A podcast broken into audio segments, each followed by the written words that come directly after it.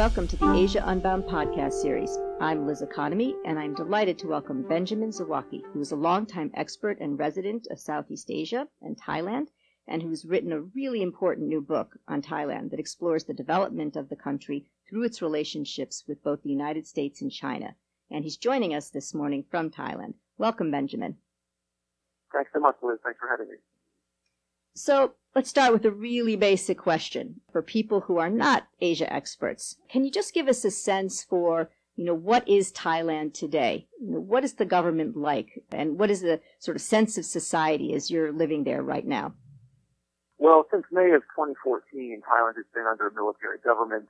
There have been a number of sort of false alarms with respect to when a return to civilian government might take place typically this happens within a within a year or a little bit more of a coup. And Thailand has had 19 coups since 1932. But of course, this government has been able to to last for about four years. It's looking like the election will be early next year. But one of the reasons it's under a military government and has been now for four years is because there was a political crisis in Thailand that started really at the end of 2005 and I would argue continues to persist in Thailand, but many people would say, particularly proponents of the coup, that the crisis was brought to an end with the coup. The other thing to mention is that Thailand's longtime monarch, King Rama IX, passed away in October of 2016, and that also lent uh, some gravity to, to the situation both before the coup because he was very ill, and of course after the coup in terms of managing the succession. So it's a it's a tenuous time in Thailand. And is the military dictatorship, you know, very repressive politically? You mentioned that they're going to ostensibly have elections. But for the time being, is the atmosphere there quite repressive? Well, it depends on your perspective. You know, there's almost like an aesthetic to, to repression. And, and in that sense, Thailand, uh, as it is aesthetically in other ways, almost seems benign. I mean, if you don't violate certain laws, and if you're simply a tourist coming in to enjoy the sun and the sand and the beaches and the seafood and so forth, you would never know, quite frankly, that it's a military government and, as you say, essentially a dictatorship. But in other ways, if you're an opponent of the of the current government or you're a proponent, a definite supporter of the government that was overthrown in 2014, then yes, the government is quite capable and, and willing to, uh, you know, to, to detain you, to arrest you, and to subject you to a certain degree of, of difficult circumstances. So it really does depend on, on who you are and what your views uh, are at this time. So you've written really a very compelling book about the country. And again, it's a lot about how it's navigated the relationship between the United States and China and how both those countries have, have shaped Thailand in turn. But, you know, why did you think it was important to write this book? What's the significance of Thailand really for the United States, for U.S. policymakers? Well, I argue that, that the geopolitical importance of Thailand is very seldom acknowledged. That Thailand, geographically speaking, sits really in the center of Southeast Asia. It uh, is unique in that it is both a piece of maritime and mainland Southeast Asia, whereas most of the countries in the region tend to be one or the other, either geographically or in their outlook. And when you when you look at what's happening in the region, what, what, what President Trump is calling the Indo-Pacific, you have Thailand sitting directly in the middle of, on the one hand, the Indian Ocean to to the west of Thailand, which segues into the Bay of Bengal and eventually into the Andaman Sea, which runs right up against Thailand. And on the eastern side, you have the Gulf of Thailand first, segueing into the uh, the South China Sea, and eventually into the South China Sea's northernmost point, which is Taiwan. And the Straits of Malacca, of course, is right right smack in the middle. And all of these things, when you when you understand the economic dependence of China on the Straits of Malacca, when of course you acknowledge, as everyone does, the, the strain that's going on in the South China Sea with respect to various territorial claims and competitions, and of course the ongoing tension vis-a-vis Taiwan that's decades old now. It really stands to reason that should there be a crisis, much less you know, conflict in the region over one or more of these issues, uh, Thailand is, is literally stuck in the middle. And I just don't think that's a, that's a geographical fact, much less a geopolitical fact that the U.S. has paid very much attention to over the course of the past 20 years or so, in contrast to the Chinese that really have given it a, a great deal of time and attention. Okay, so let's separate those two things out. You argue in the book that the United States, for the most part, has not gotten its policy toward Thailand right, that we've made a lot of mistakes along the way. What do you see as the most significant deficits in U.S. policy toward Thailand? I think the most significant mistake is, is frankly a lack of clear policy. It hasn't been that the policies have been so misguided so much as they have not been formulated at all. And now one exception to this, although albeit very late in the game, was the pivot to Asia articulated by Secretary of State Clinton in October of 2011. While it only mentioned Thailand three times, and uh, twice, two, two of which were essentially just uh, sort of anodyne references, by and large, it got the region correct and it was uh, rightly a response to the rapid rise of China. And again, I would argue that that pivot came at least several years, if not a decade too late. But of course, the U.S. was primarily bogged down in global war on terror in the Middle East. And that's what really, I think, accounts for the language of the pivot. If you read it carefully, it talks all about revitalization, renewing, reinvigorating, all of these words that suggest that something has been lost and needs to be brought back. And when you look at the, the recent past from that point, you see that most of U.S. policy, most of its talent, most of its human and financial resources were being devoted to a global war whose center of gravity was not in Southeast Asia, even if you can, even if, even when taking into account the notion that the second front in the global war on terror was Southeast Asia, in, in particular Mindanao and the Philippines. But even then, with U.S. attention directed at Southeast Asia prior to 2011, it was very myopic it was very single issue oriented vis-a-vis this war on terror, whereas the Chinese, for the most part, we're seeing the region much more holistically. And then after the pivot, so once we finally get things right with the articulation of, of the pivot in 2011, it was simply a, a beautifully articulated policy that was never implemented. So you had a, a policy vacuum in the run-up to 2011, and then a lack of action on that policy thereafter. Really, the result of the pivot if we can still call it that, of course, this many years on, seven years on, is essentially 2,500 Marines in northern Australia and a handful of, of ships in seemingly constant disrepair docked in Singapore. And yet the cost of, of announcing that pivot without actually implementing it is that it predictably got the Chinese exercised as to what the U.S. intentions were, and then not to have implemented it means we didn't even reap the benefits of it, much less much less not have to deal with some of the, the costs. So I want to come to China in a minute, but before I do, you also mentioned that the United States, you know, started to work on a free trade agreement with Thailand, and then that sort of fell apart. We had an ambassador, Ambassador Kenney, who was seemingly highly competent, but couldn't quite navigate, it seems, between the various political factions. I'm wondering whether there's anything in the conduct of you know, our policy on the ground that you think we should have been doing better or we could do better?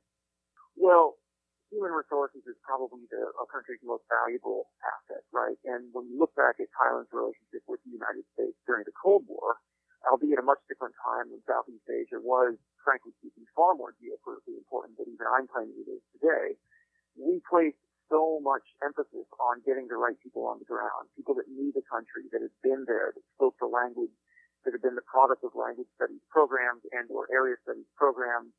We had three to four desk officers at the State Department devoted to Thailand alone in the, in the 20th century. Whereas as the 20th century became the 21st, we did have a supremely well qualified ambassador for the first, well, for most of the of, of the 2000s.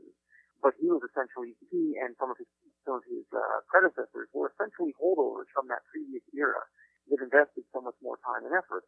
By the time Ambassador Kenney came into the ambassadorship in 2011, the ambassador who you mentioned, she was on paper an extraordinarily accomplished and competent ambassador. She had recently been ambassador to the Philippines, of course, a, a fellow U.S. treaty ally in Southeast Asia. Uh, she was one of, I believe, only five career ambassadors within the Foreign Service, which is a rank that's extraordinarily hard to achieve. She'd done all this as a woman and, and so broken a number of glass ceilings and yet what it really, her, her inability to navigate, as you say, between and among the political factions and to deliver difficult messages with the right tone and tenor when the, when the coup took place was really the result of a reliance on a skill set by the State Department as opposed to the, the years, if not decades of training that I alluded to earlier. It's a sort of institutional uh, and systemic problem whereby the State Department uh, began to see it as acceptable to simply move people around the globe based on their level of competence and their and their skills on paper without contextualizing those skills. And so in some ways, she, like her immediate predecessor, was more a victim of of a, of a State Department, I think, that has gotten away from area studies uh, and investing long periods of time in countries toward a model of of uh, of moving people every every three four years based on a host of other criteria. Right. Now, of course, you know how Thailand develops uh, uh, and its relationship with China and the United States depends not only on China and the United States, but also on on you know Thailand itself and the predilections of you know the, the Thai leaders. And you identify former Prime Minister uh, Thaksin Shinawatra as moving the country away uh, from a sort of American sphere of influence and and more toward China. Uh, why was this? And and you know, do you think there was anything that the United States could have done to you know change the outcome? Well, Thaksin, you know, love him or hate him, he had a vision for the country, and uh, he, in some ways, could. He was very economically minded, right? He came from a business background. He's an entrepreneur. He often, frankly, conflated his own economic interests mm-hmm. with the country. We're familiar with that here day, now. I said we're familiar with that here now in the United States. Uh, yes, we are. Yeah, yes, yes. Thank you for for for, for saying that. That's that's definitely true. And, and a number of people have remarked on that out here that, um, that you know, there's some, some more similarities than there, than there used to be. But in any event, when, when Thaksin came to power in 2001, China's economy had declined the previous six years to a whopping 9%, right? And so he, he came in at a time when China's economy was, again, on the downward swing, but was still at an, at an extraordinary 9%. And over the six years of his tenure, it would go up to an improbable 14%. Whereas the U.S.'s economy, although it was booming in the early 2000s, was being very much devoted to the war in the Middle East and to the global war on terror. And so although he, he, he maintained a relationship with the United States uh, vis-a-vis that war, a relationship that was often tense and strained and contentious, he frankly wanted to invest uh, on Thailand's behalf and on his own behalf into this economic juggernaut that was that was China. And from there, given that for China itself, its economic expansion into Thailand is really just the the, the sharp end of the spear. Right? I think for, for China, its economic growth is, is more of a means toward the achievement of geopolitical ends than it is an end in itself. Uh, but Thailand, or Thaksin wasn't concerned with any of that. He was simply looking to grow the economy and be seen as as a as a 21st century Asian leader for Asians and in, within the Asian region. And so for him, it was um, it was it was a marriage. It was really a marriage that worked, bringing the country closer to China, just as China was, was opening its arms to to Thai uh, initiatives.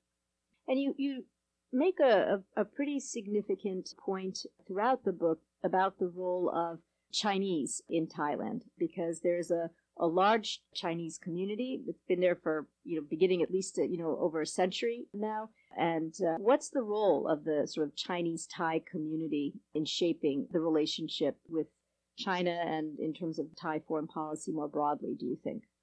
Well, I think it's, it's more subtle than it would seem. I'm certainly not suggesting that there's some sort of conspiratorial scheme going on whereby Thai Chinese, the Sino-Thai, are trading their allegiances or anything of the sort that, that might have been vicious during the Cold War. All I'm really suggesting is that historically, the Sino-Thai came to, to Thailand were incredibly well integrated, although there were decades when there was a great deal of prejudice against them, a great, a great deal of legal restrictions against them that, that restricted their, their access to education, access to the military, civil service. They had always been and continue to be the economic backbone of the country. And eventually, as economics became the first and foremost priority in Thailand and economic growth, starting about in the mid 1980s, the, the Sino-Thai found themselves being welcomed beyond the economic sphere and into politics, into the into the military, and and and, and before one knew it, to be Sino-Thai was no longer uh, something to be ashamed of, or something to hide, or something to target as an opponent, but, but something to be embraced because across then all sectors in Thai society, not just the economic sector, you were seeing all sectors essentially increasingly dominated by the Sino-Thai. But it's important to point out that most of the Sino-Thai, they see themselves as Thai, first and foremost. Yes, they come from China, and yes, in recent decades, to embrace one's Chinese heritage, as Thaksin certainly did, has become sort of trendy or in vogue, and certainly above above board. But the, and it certainly does help in terms of growing the relationship China. There's a certain cultural affinity that exists there that would simply not exist for, for obvious reasons between, say, the Thais and the Americans, but most Americans in many cases. But for the most part, it, it really, again, like, like Thaksin, Thaksin himself and his priorities, this coming of age of the Sino-Thai just sort of corresponded with uh, the rise of China itself economically. And so as the Chinese here became, sort of came out from the shadows and announced themselves on the, on, on the political stage and the military stage in Thailand, China itself was, was, was ready to, to work with these people. And so in that sense, the Sino-Thai have, have really become Thailand's elite across the, across the board. So, if you look at Thailand at this very moment and how it's situated between the United States and China, sort of how would you define the threads that would bind the United States to Thailand and the threads that would bind China to Thailand? You know, nominally, of course, Thailand is a treaty ally uh, of the United States. But clearly, the relationship has been somewhat strained. So, what are those the linkages that you think are the strongest among, uh, you know, China and Thailand and the United States and Thailand? Well, on the American side, it's it's a relatively it's a relatively short list. You have historical ties. This year, in fact, there'll be a, a 200 year anniversary sort of celebration with a number of events and commemorative moments marking 200 years of, of, of relations. But certainly, even if we just go back as far as, as World War II, the post-war era of Vietnam, some of whom, some of whose uh, representatives are still with us today, although again, the late King, who is the most high-profile representative of that era, passed in 2016. But there still is a reservoir of, of historical goodwill that exists between the United States and Thailand. And that, I think, is something that will slip if it's not held on to more tightly and utilized as the generations change and as, as time moves on. But it's still there. That would be the first thing. And the second would be what was implicit in your in your mentioning the treaty relationship, and that is the military relationship between the United States and Thailand. Again, going back to World War II, and in in Indochina, that relationship remains strong as we speak. The 37th incarnation of the Cobra Gold exercises, which are the largest multilateral U.S. exercises anywhere in the Asia Pacific region, are being hosted as they always are by Thailand but there has been, even on the military side, some slippage and some lack of innovation. Whereas on the China side, to answer that part of your question, it's in some ways an even shorter list, which can be answered by the by, by the word everything. Hmm. I mean, they have historical ties that, that were briefly interrupted during this, this sort of American interregnum in the latter half of the 21st century, sorry, 20th century, when the Chinese were seen as the, the communist bogeymen in the region and demonized as such. But that era has, has passed, and frankly, it's been passed now for 25 years, if not longer. So those historical ties were briefly interrupted, but they, they've come back in full force, as I mentioned, starting first and foremost with, the Thaksin himself. And then you have the cultural ties, and all of them the ties that the, the Chinese have made such an effort to establish in the past 15 years or so. Political, diplomatic, uh, military, relationships with the royal family, indirect relationships through ASEAN and regional mechanisms. It's really comprehensive, and that's why I think it should be it's worrisome for the United States because they have simply far less to tap into than the Chinese do, and it's deceptive because one would have thought the opposite was the case, and indeed 20 or 30 years ago it probably was the opposite. But now this uh, this deep reservoir of of, of China Thai relationships and, and uh, history is being uh, rekindled. So we have a new president here, and he is a president that pays less attention to the nature of a regime, right, whether it's a dictatorship or a democracy, than previous U.S. presidents have uh, tended to do. If you were advising President Trump, what would you tell him, you know, would be the two or three things that the United States should either begin to do that we haven't been doing or should perhaps enhance in terms of things that we already are doing? Well, in Thailand, the United States has tended to have a fairly a set of mutually exclusive of priorities. When there's an elected government, the U.S. tends to see Thailand as having checked the box of, of, of democracy, of human rights, of the rule of law. It's as if democracy is being defined simply as the presence of an election in the absence of a coup. And so long as that's the case, the U.S. essentially sees that box as checked and deals then almost exclusively with its traditional national interests, things like political influence and economic growth and force projection. But when a coup government is in power, as it is now, the U.S. has tended to focus exclusively human rights, the rule of law, essentially its foreign policy values, um, to the extent where it essentially holds its national interests hostage to these foreign policy values. So it tends to be this mutually exclusive binary dynamic whereby you can only focus on one side of the of the of the of the divide but not both. And I think that's essentially a false choice. And if I were you know, one looks at President Trump and, and one sees that maybe maybe he's on to this because he recently invited, or, or last October rather, he invited Prime Minister General Prayut to Washington, and one assumed that maybe he was he was beginning to, to to shake things up. But what we've seen is that rather than simply add U.S. national traditional national interests back into the conversation that has been dominated for the past four years simply by U.S. values, he has simply dropped those values from the conversation. So he basically just swapped this exclusive attention to U.S. foreign policy values for exclusive attention on U.S. traditional national interests. And my feeling basically is that until and unless the United States ceases placing its foreign policy values either below or above its national interests, but rather gives sort of equal attention to both sides of that equation, it's going to lose on both fronts. So I'm, I'm not optimistic about Trump's approach because I feel like it is simply the opposite of the Obama approach post-coup, which was to look strictly at values and hold, uh, you know, allow traditional interests to be held hostage, whereas Trump seems to be of the opposite persuasion. Let's engage on the economy, on the military, on politics, on a whole host of, of traditional values, or I'm sorry, traditional interests, but allow democracy and human rights and the rule of law to simply fall by the wayside.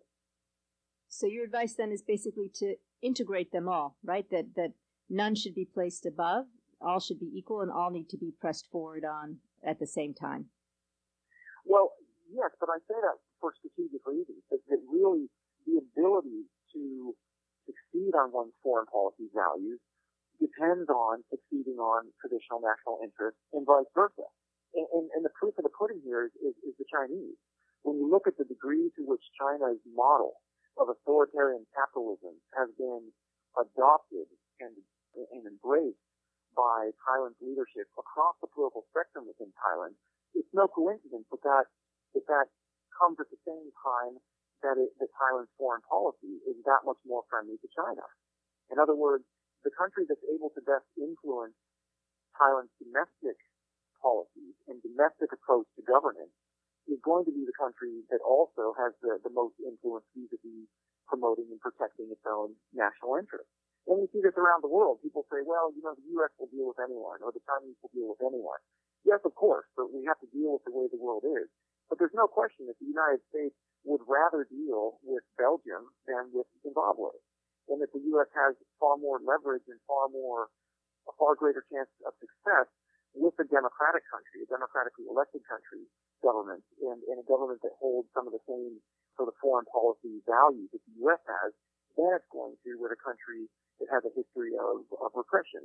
And that's the same with, with, with China. And I think so, so it's not just that we kind of ideally want to see values and interests on the same plane from a principled standpoint, but it's because even if you're more inclined to, to be in favor of one side of that divide or another, it, it depends on on the side that you're not inclined toward also being being protected. I think that is excellent uh, advice, and I think we need you back here in the United States and back in Washington, not only to highlight, underscore the importance of Thailand and U.S. Thai relations, but I think the what you've just said applies more broadly to U.S. foreign policy, certainly uh, throughout Asia and I would, you know, guess also throughout much of the world. So thank you. You've written a terrific book and have a terrific set of uh, recommendations uh, for the U.S. moving forward. Well, thanks very much for having me. It's been really a, a privilege and an honor.